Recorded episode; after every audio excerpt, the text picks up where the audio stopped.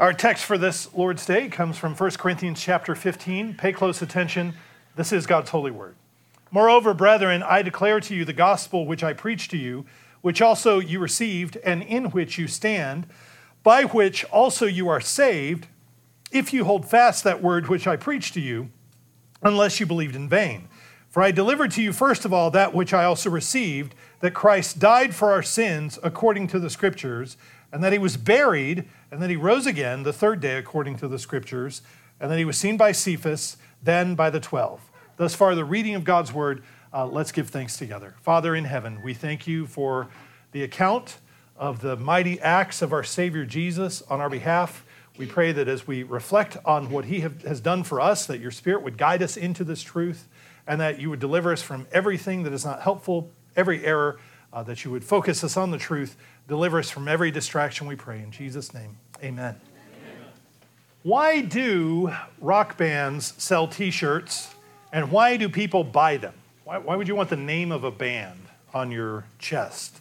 Well, it's because when people discover something that they love, something that moves them, something that brings joy to their lives, there's a fundamental human desire to take part in what is happening, to develop a community around this wonderful thing, and to be marked by to be known by your love for this thing, so that when you see somebody else out in public wearing the same band's t shirt, you say, ah, yeah, I know. Yeah, we got something in common.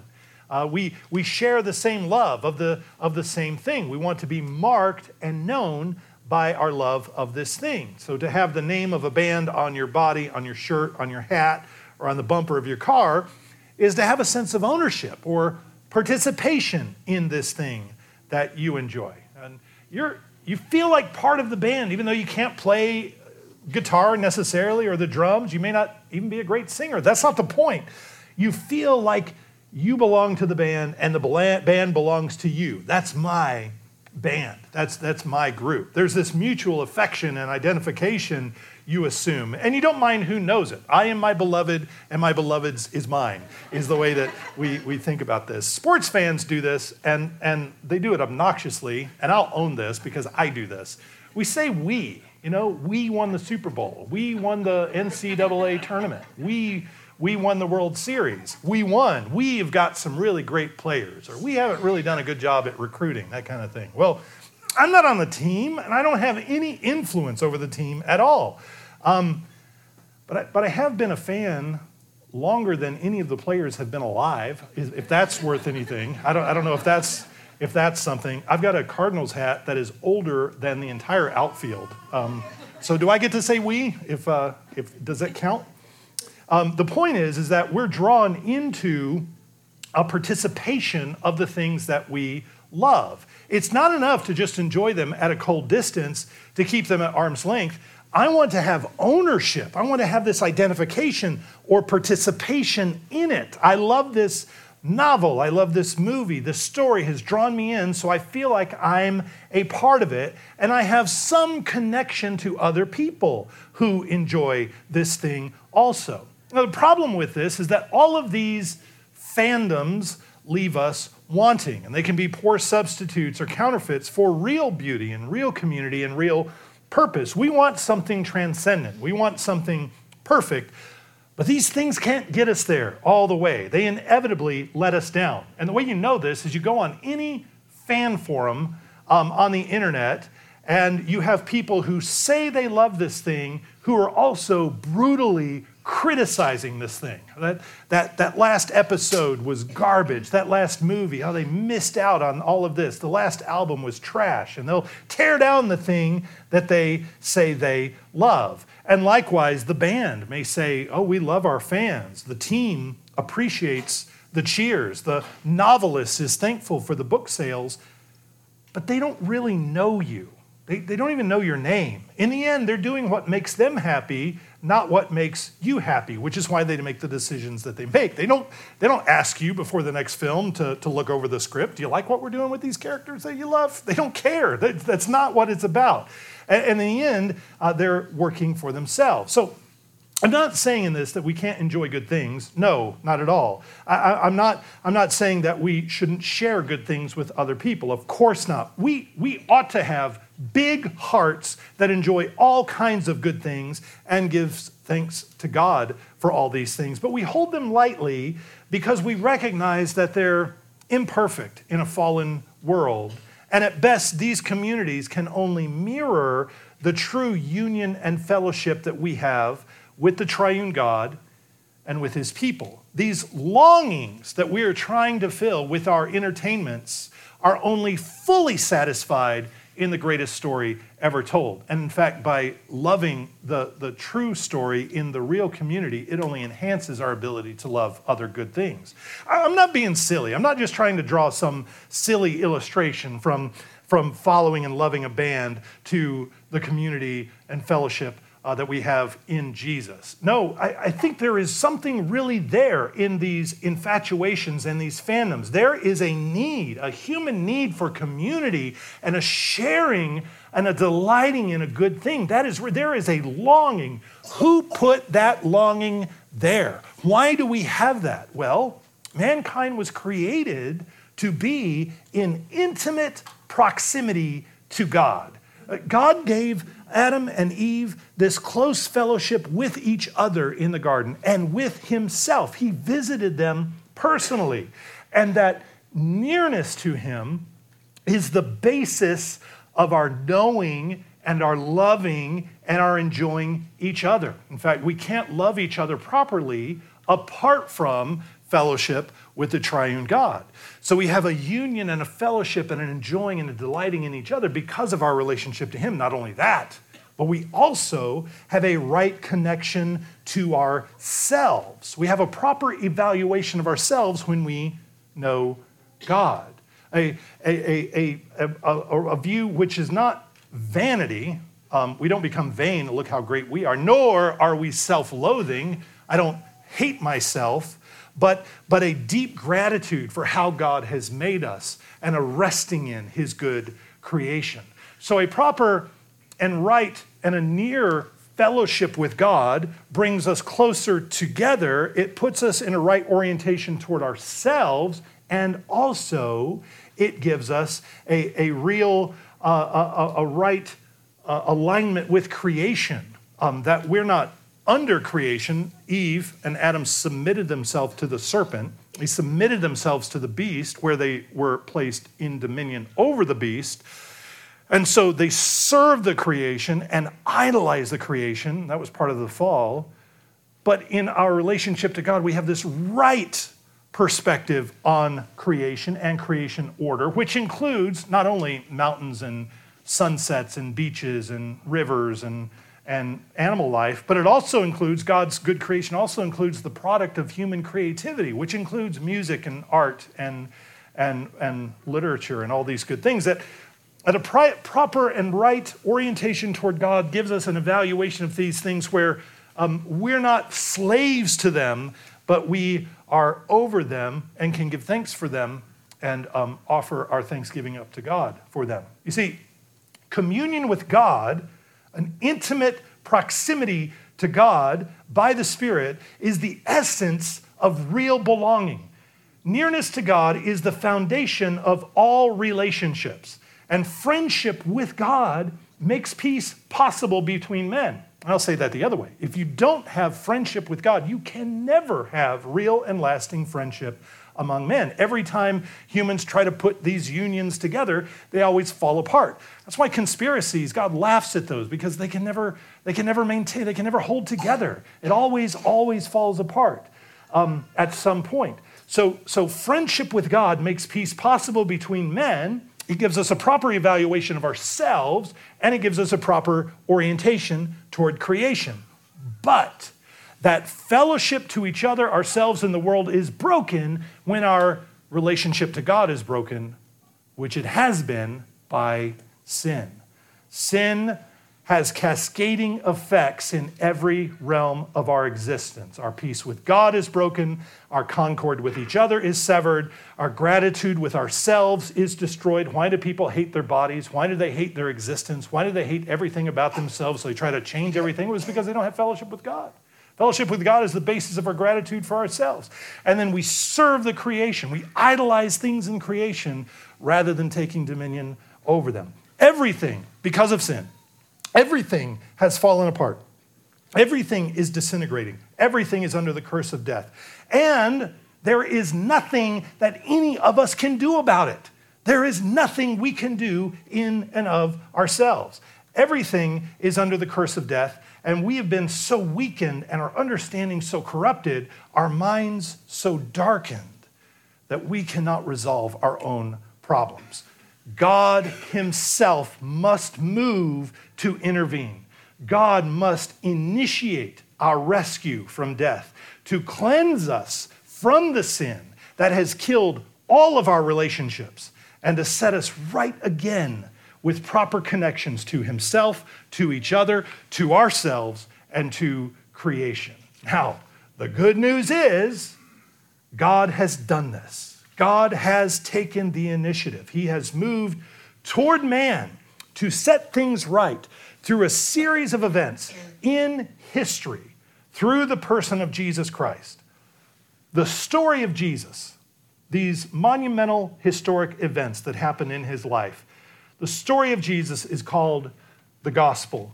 And this story, the gospel, is a story that you have real participation in, not superficial. This is not a fandom where you only have a tenuous association because you bought a ticket or you have the hat or you identify yourself with a t shirt. No, you have an ongoing, vital, living interest in these events because they were done for you. You have a relationship to the man at the center of these events. You have been restored to fellowship with God through the events at the center of the gospel. Over these last couple of weeks, and for the next following weeks, Pastor Jones and I have been working on this series, What Do We Believe About? And then we fill in the blank, What do we believe about God? Last week, What do we believe about the Bible? Today, I want to talk about what we believe about the gospel. It's important every once in a while to kind of hit reset and go on record and say, No, I don't want to assume anything. I don't want to assume that you know what the gospel is. I don't want you to, I don't want to assume that you know what we believe about the Bible or heaven and hell or baptism or the Lord's Supper or the church and these things. So it's important occasionally to go on record and to say, this is what we believe about these things. So today, what do we believe about the gospel? Well, the, the Apostle Paul shares the salient facts of the gospel in 1 Corinthians 15. He's writing a letter to the church at Corinth, in the city of Corinth, and he says, he opens this section, I declare to you the gospel which I preached to you he's acknowledging he's already preached it to them, but he's going to declare it to them again. And this thing that he declares to them, he calls the gospel. The word gospel, as it was used in the ancient world, was an announcement. A gospel is a proclamation of important events. So after a battle, a man comes running back from Marathon to Athens, and he comes back bringing good news that at Marathon, the uh, tiny Greek army had defeated a larger Persian army. And he comes running back and he says, Guess what? Good news. We won. We were victorious. Um, the gospel is the equivalent today of when you see the words flash across the screen um, breaking news, right? Or, or a long time ago in the old days, you know, you're watching the Dukes of Hazzard, or you're watching, you know, Knight Rider or Hee Haw, and then it's, uh, we interrupt this broadcast to bring you this special report. Well, that was almost never good news, right? And, and you were missing your show. But this word, gospel, is the Greek word euangelion, that those first two letters, EU, that always means good. So a eulogy, what is a eulogy? That's a good word. A logos is a word, a eu is a good word. Anytime you have the EU, so this is a good message. This word gospel is specifically and emphatically good news you won't believe what just happened. You don't believe what I just have to tell you. This is the best thing ever. And so Paul uses this word, good news, victorious news, to describe these events, which he said, you've already received. You've heard this before. You've gotten a good report. You've trusted that this account is true. You didn't reject it, you received it. And then he adds, uh, you've received it in which you stand. These events are the basis of your reality. Your whole world is established upon the foundation of these works of Jesus being true and powerful. So they continue to be relevant. It doesn't, it doesn't get old. And he continues not only have you heard these preached, you've received them, you stand in them, by which you are also saved. Our deliverance from sin and death and temptation, our deliverance unto life and blessing and peace, is grounded in the truth of this good news. And then he lists several key events in this story that he calls the gospel, the good news. And we're just going to take this a couple words at a time um, briefly. First, he says, Christ died for our sins according to the scriptures. Christ, who is that? He's the promised Messiah. The name Christ, um, that's not Jesus' last name, that's his title. Um, he is the anointed one. That's what Messiah means. That's what Christ means. He is de- the anointed deliverer, the appointed deliverer that God has promised ever since Genesis chapter 3, back when Adam and Eve were restored after their sin. God promised to send a deliverer who would crush the head of the serpent. This, Paul says, this Jesus is that Christ. He is the promised Messiah. He is the anointed one that the Psalms say will rule the nations. He is the one whose death, as Isaiah said, whose death will atone for the sins of Israel, and that he will bring renewal and wholeness to the created order. The Creator God has promised to send him to crush the seed, uh, I'm sorry, to crush the head of the serpent and to deliver his people from, his, from the power of Satan. And this is the one who's come. And he says, This Christ died for something. He didn't, he didn't die for nothing. He wasn't just the victim of a cruel, tyrannical government. His death was efficacious for the working out the purposes of God. His death accomplished something what? Uh, Paul says Christ died for our sins. My sins, which are individually, every single one of them, my sins are high handed acts of rebellion against a holy God. And each one of my sins deserve death. Each one of my sins deserve the outpouring of the righteous, holy wrath of God. Every single one of my sins. And your sins are each a high handed act of rebellion against a holy God, each one of them deserving God's wrath. And all of the sins of everyone from Adam to today have thus separated us from God. Our sins stink to high heaven. Our sins are obnoxious and awful. And because He, God, is holy and just and righteous, He can't simply dismiss this rebellion. He can't ignore it. All law breaking must be judged. But God is also merciful and He's also gracious. So in Christ, God takes upon himself the penalty for sin. Jesus comes and fully obeys his Father's law. He fulfills it perfectly. And then he offers himself up as a unblemished, the perfect unblemished sacrifice for sin, paying the debt that we owed because of our rebellion. The Son, the Christ, satisfies the justice of the Father. He discharges our debt. He purchases our reconciliation. He opens up the way for our everlasting inheritance in the kingdom of heaven. Is that good news or what? I mean, good news. Oh my, that's, that's everything. Everything that we ever needed or wanted or required. But don't skip too quickly. Don't miss those three little words that all this happened for our sins. The reason this all is necessary is because of our sins. Every one of our sins is a sin for which Christ died. And our forgiveness, our restoration, our deliverance from those sins is possible because of his suffering.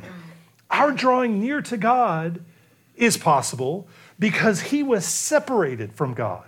And so the right response to that is not uh, poor Jesus. That's, that's not what we're after. It's not um, pity that's not what he wants. The right response to that is a reverence and a sobriety and a gratitude and a worship and a deep hatred for our sins. Our sins are not whoopsies. Our sins are not uh ohs, right? We, we have this very casual cavalier to our own sins because we're so good at sinning.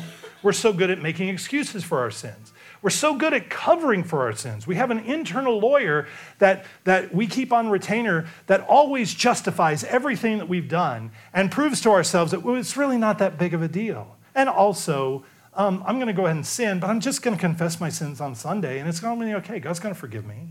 That's how we view our sins. We, we treat them as if, oh, it's just, you know, eh, whatever. I mean, it's that thing. It's excusable. You know, my sin is just the logical thing that I had to do to get out of the situation that I was in because I was backed into a corner. And you would understand if you were in my shoes. You would have done the same thing. You see, we, we have this very casual, very, very cavalier attitude toward our crimes against a holy God. We cannot begin to properly assess the height and breadth of God's mercies toward us what he has done for us. We can't properly, properly assess that unless we first come to understand the depth of our own sin and what a dire, desperate situation our sins have put us in. It's not popular to tell people that they're guilty. No one wants to hear that their problems may be the result of their sins. Do, do you know why you're in the situation you were in? Well, because you've sinned. And, and, and here's why you're dealing with this. Because everybody wants to view themselves as a victim of other people's mistreatment. Or that God has just dealt me a bad hand in life and all of this mess is really his fault. But the most loving thing that we can do for ourselves and for our children and for others is to come to grips with our blame and our shame and our guilt, to own it. I have sinned. God has told me he does not like this. This does not please him. God has prohibited this, God has forbidden it. And I did it. I did it. And I, I own it. And I confess it. And then to be so disgusted with our sin that we turn from it. Our sins required the death of the innocent, spotless Lamb of God. Look at the cross. Look at the suffering and the death of Jesus. That is what every one of your sins and my sins deserved. And Paul continues. He says, This happened because of our sins, and he was given for our sins and for the redemption of our sins. And he continues, He was buried. That's an important part of the story. We confess this every Lord's Day in the creeds. We say, and, and was buried, and we're going to do it in a few minutes as part of the Nicene Creed. We say he was buried because he really died, which means he was fully man, which means that he really suffered. Uh, the Lord Jesus didn't swoon on the cross, he didn't pass out. Uh, he went into the darkness of death, he went into the grave. And what that means is that there is nothing fearful or troubling or stressful in the human experience that Jesus can't relate to. Are you terrified at the thought of pain or, or conflict? Do you hate the thought of conflict? Um, does, it, does it bother you to be falsely accused? Um, have you experienced betrayal? Does, does, have, you, have you had the pain of, of being betrayed? You understand Jesus has been there through every single one of those things. He's been there. Um, uh, have you gone through physical and mental and spiritual suffering? Yeah, yes. Uh, it's, it hurts. It's bad. Jesus has been there too. Jesus has done it. Are you afraid of dying? That's the number one fear, right? The fear of death is huge. Well, Jesus has already been there. Are you afraid of the grave? Is the grave terrifying? Jesus has been there too. And through every one of these things, he's gone without sin. And through it, he has won the victory over death and the grave. As Paul continues, he rose again the third day according to the scriptures. Jesus rose bodily by the power of God's Holy Spirit, the Father overturned the verdict of death and he crowned his Son with life. And, and he continues, he was seen by Cephas, who's Peter, then by the 12. After that, he was seen by over 500 brethren at once. The resurrection of Jesus is a historical event. It's not a, it's not a metaphor, it's not a parable. um, it's, not, it's not a myth. It was a historical event revealed to many witnesses, as we discussed last week. There it is in brief. There it is, the gospel, the story of the saving death and resurrection of Jesus. This is the good news of what God has done that we could never do for ourselves to send his son to be an atoning sacrifice for our sins. And this is not a story that you can keep at arm's length. You must decide whether this is true or not and whether you're going to stake your life on the claims of this Jesus. Uh, this is a story that summons you to come and grab hold of it. It's a story that comes with an invitation to make it your story. How many times do we read in the New Testament to repent and believe on the Lord Jesus Christ? Over and over and over. Confess your sins and trust in Him. What do we mean by this? Repent and believe. Repent means turn from your sins, put away your idols, despise that heart of rebellion that keeps you out of fellowship with your Creator. That's what we mean by repent. By believe, we mean trust in Jesus, who is fully God and fully man, who came to give his life for you and to die in your place, who right now reigns supreme over all creation, and because of this, deserves your gratitude. He deserves your worship, and he deserves your obedience. This is the only way to repent and to believe is the only way to be forgiven and to find eternal life. There is no other way, there's no other plan, there's no other truth, there's no other life to be had. Now, I, I assume you've all done this. I, I assume that you have confessed your sins. In fact, we all confessed our sins just a few minutes ago. And I assume that you've declared your trust in Jesus, as we're all going to do again in just a few more minutes. But there is a possibility that you're kind of sleepwalking through all of this. There's a, there's a slight possibility that you're not taking any of this seriously. This is all dead formalism to you, and it doesn't mean anything to you. And if that's the case, I invite you to take a self evaluation to see whether or not you actually believe any of this stuff is true, or whether you're just, um, uh, uh, uh, just paying lip service to all of it. Have you confessed your sins? Have you put your trust in this man who died for your sins and who right now reigns over all of the cosmos? Have you thrown yourself on the mercy of the Lord Jesus Christ? Do you trust him entirely? If you need help with that, if you don't understand or you have questions about that, I am available. You come and seek help. Uh, but, but it really is not more complicated than that. Really, it is very, very simple.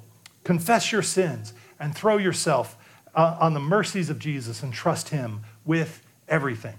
Now, of course, you may say, Yeah, I, have done that. I have, uh, sincerely. I have done that. I've repented. I have trusted. I have received the gospel. I stand on the gospel. I am saved by the Christ of the gospel. What now? Well, let's back up to verse 1 in uh, 1 Corinthians 15. He says, Moreover, brethren, I declare to you the gospel which I preached to you. Check, it's been preached. Which also you receive, Check, Yep, and which you stand, I stand on the gospel. I, I, I don't know where else to go. This, it's my truth, it's my reality. By which you're also saved. Yes, I, I'm delivered, I'm saved, I'm, I'm cleansed, I'm washed. If you hold fast that word which I preached to you, unless you believed in vain. So, what's left for you to do? Well, what, what's left for you to do is to hold fast, to, to hold fast the fruit of a genuine saving faith, not empty, casual vain lip service. The fruit of a genuine saving faith, the evidence of a living faith, is to hold fast to that living word. In other words, we keep preaching the gospel to ourselves and to each other, and we keep reminding ourselves of this truth. We remind ourselves and each other that we serve a holy God, that sin cannot be in his presence. We remind ourselves of the depth of our sin, that apart from the the cleansing work of Jesus, we are enslaved to sin, lost without hope. That sin remains in us and that the sin still wages war against the Spirit of God. So we have to continually confess it, to repent, to turn from our sins, to put off the old man and put on the new man and put on the new creation. We remind ourselves of what Jesus secures for us in his sinless life and his atoning death. We remember that He's granted forgiveness. He has redeemed us from a debt that we cannot pay. He's redeemed us from slavery to sin. He has reconciled us to the Father. He has taken the punishment we deserve, and His righteousness is imputed to us. So when the Father looks at us, He sees the righteousness of His Son. and we are adopted as sons and daughters. We remind ourselves of our status in Christ. We believe that we're forgiven. We trust in the promises of the gospel, that He has removed our sins as far as the east is from the west, that we are accepted in the beloved. These are the things that we rehearse and remind ourselves and remind our children and remind each other constantly. Holding fast to the gospel means repeating it and rehearsing it and preaching it to ourselves. How often are our troubles? The result of either a failure to repent or a failure to trust.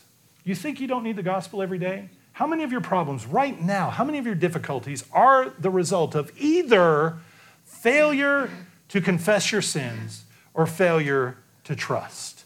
Either we're not taking responsibility for our sins and turning from them, or we're not resting in and, and, and hoping in the truth of our forgiveness and our status in Christ. In fact, we can multitask. We can both fail to repent and fail to trust at the same time. You know, we've, we've got that down as well. But how many of our problems are the result of not preaching the gospel to ourselves and remembering that we are to both repent and trust. And this is why we must rehearse these things and live in them, to stand in them. The gospel is our environment, the gospel is our continual hope um, and trust. We, we rehearse the gospel continually, not only by private meditation, but the gospel comes to us externally and communally. In fact, I would say that's the way it primarily comes to us externally we continue to hear and rehearse the gospel through reading and singing and celebrating it together. We embrace the events of the gospel every year, from Christmas to uh, Epiphany to Good Friday to Easter to Ascension to Pentecost to Advent.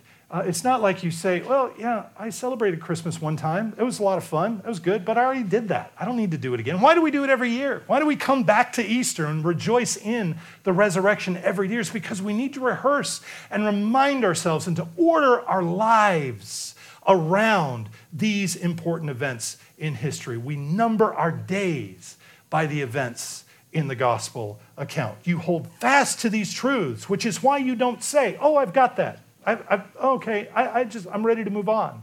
I don't need to rejoice in that anymore. This is why you don't check out and say, I've heard it all, I've got it.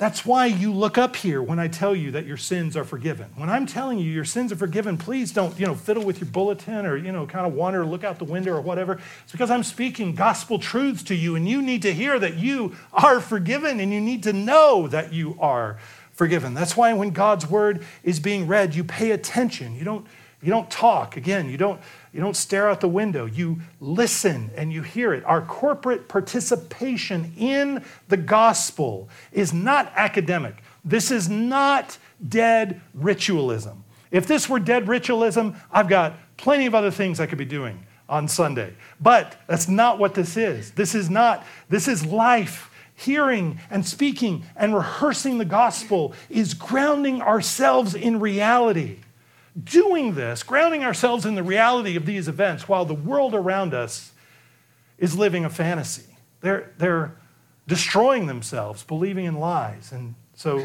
we, we're not going to hear this lived out, we're not going to see this proclaimed and believed and trusted in apart from the body of Christ. Why we need this. So, this living faith this faith in the truths of the gospel, in the claims of Christ, this faith is the source of our obedience. Our trust, our redemption precedes our obedience. We don't work our way into God's fellowship. We cannot earn His grace. We don't earn or merit His forgiveness. We can't even exercise faith apart from the work of His Spirit on us. We're dead in sin apart from God sovereignly opening our ears to the gospel, giving us a heart of repentance, giving us his spirit. We need God to initiate.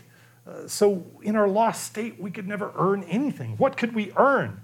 We could never meet him halfway. We can't even meet him 1% of the way. That's why Paul writes in Ephesians 2 It is by grace you have been saved through faith, and that not of yourselves. What is not of yourselves? What is the antecedent of that? Faith. The faith is not of yourselves. You're saved by grace through faith, and that not of yourselves. It, what? Faith is the gift of God, not of works, lest anyone should boast. His giving us life gives us faith, and this faith precedes our obedience. And Paul continues, For we are his workmanship, created in Christ Jesus for good works, which God prepared beforehand that we should walk in them.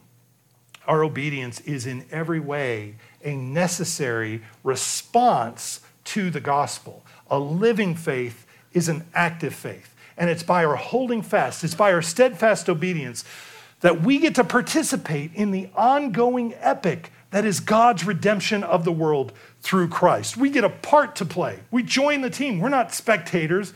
We, we don't just get a t shirt. We're drawn into the story and we participate in the proclamation of Christ's victory over sin and death. We get to do that through word and deed. Uh, one more reference 1 Peter 2. Peter says, He bore our sins in his own body on the tree, that we, having died to sins, might live for righteousness. The end of all of this, the purpose of this, is our obedience, our righteousness, our reorientation to God, living in a near proximity to His fellowship, restoring our relationship to each other, a proper evaluation of ourselves, and a proper use of His creation. It all gets restored by the gospel. Therefore, we never outgrow our need to hear the gospel because we never outgrow our need to repent and to trust and to obey. In your worst days of suffering, in your days of turmoil and frustration, the gospel will remind you that Jesus also suffered, that Jesus also, through suffering, obeyed without sin.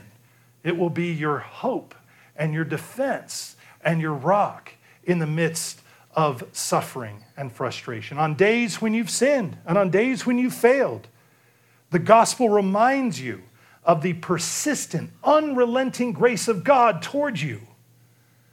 On days when things are going well and we're blessed and we're victorious and it, feels like everything we touch turns to gold and it feels like everything is going right, on those days you need the gospel also because the gospel aligns your heart with the truth that you are thriving solely on the righteousness of Jesus and not on your own. You're thriving on the basis of his goodness and his mercy toward you, not your own. There is not a single day of your life from now until your death, there's not a single day of your life where it's safe to forget the gospel. It's not. It's not. By doing that, by repeating it and rehearsing it, we nurture those bonds of real community. We understand who we are. We properly used God's creation, and we have this actual belonging and meaning and a connection to a story that has eternal weight and eternal relevance. That is what we believe about the gospel. Let's give thanks. Father in heaven, we give you praise and we give you thanks for this amazing story, these things that you have accomplished through your Son. And we ask you to give us your spirit that we might remember to preach this to ourselves and to our children and to each other continually without ceasing. And so may we rest. May we repent and trust and obey every day. In Jesus' name, amen.